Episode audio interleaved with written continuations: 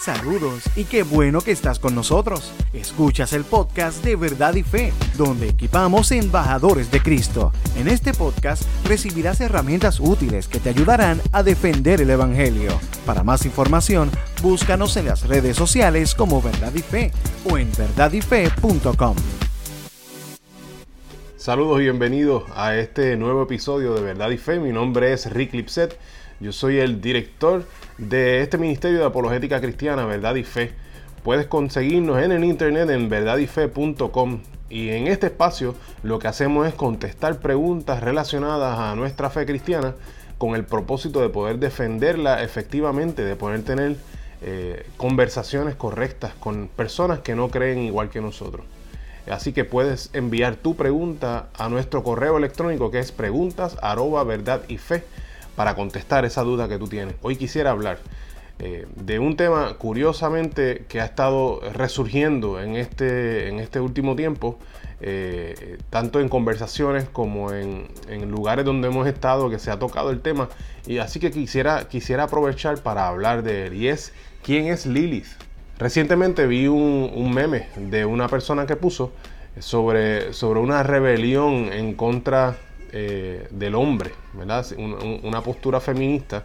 Y lo que decía el meme era que eh, siguiéramos el ejemplo de Lilith.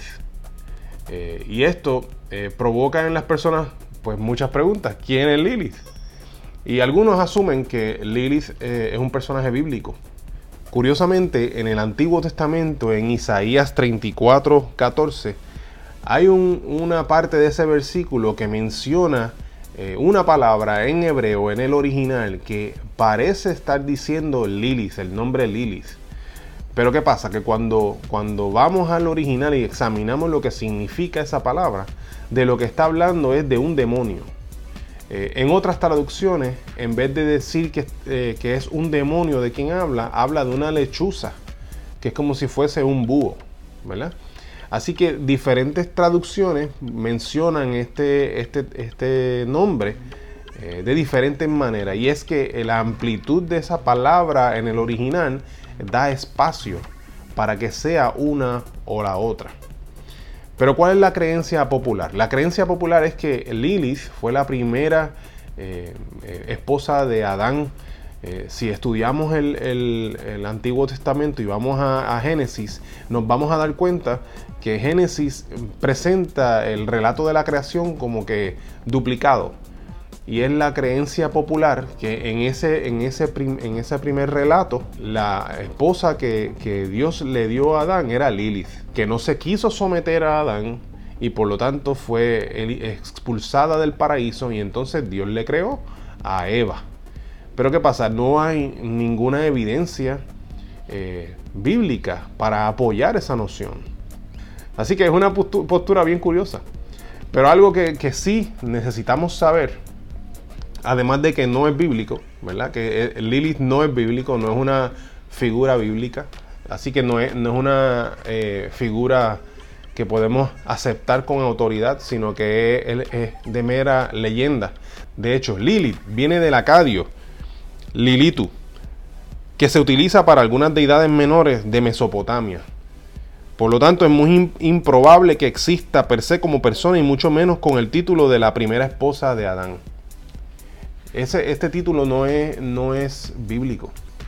Eh, de hecho, muchas personas atribuyen a que entonces este personaje es, es, la reina de, de, las vampiras. Adjudican a que los vampiros provienen de la Biblia y lo, se lo llevan, lo llevan a este personaje ficticio. Eh, y entonces incluso piensan que los, los, eh, los demonios que aparecen en, Génesis, en el relato de Génesis, antes del, diluvio de Noé, eh, ellos dicen, las personas que creen esto dicen que esos son los hijos de Lilith con Adán, porque Adán, luego de ser expulsado de Edén, pues fue y se juntó también con Lilith y después y tuvieron hijos y luego se deja de Lilith y regresa a Eva. Pero ¿dónde está esto? Pues mira, no sé, pero en la Biblia no está. Ahora sí, algo importante para ustedes cuando les dicen sobre la existencia de Lilith. Pues mira, la carga de, la prueba eh, no recae sobre tus hombros tratar de explicar o tratar de probar que Lilith no existió. La carga de la prueba no, no cae, no recae sobre el que recibe la pregunta, sino que recae sobre aquel que dice la afirmación. Y hasta aquí el tema de hoy.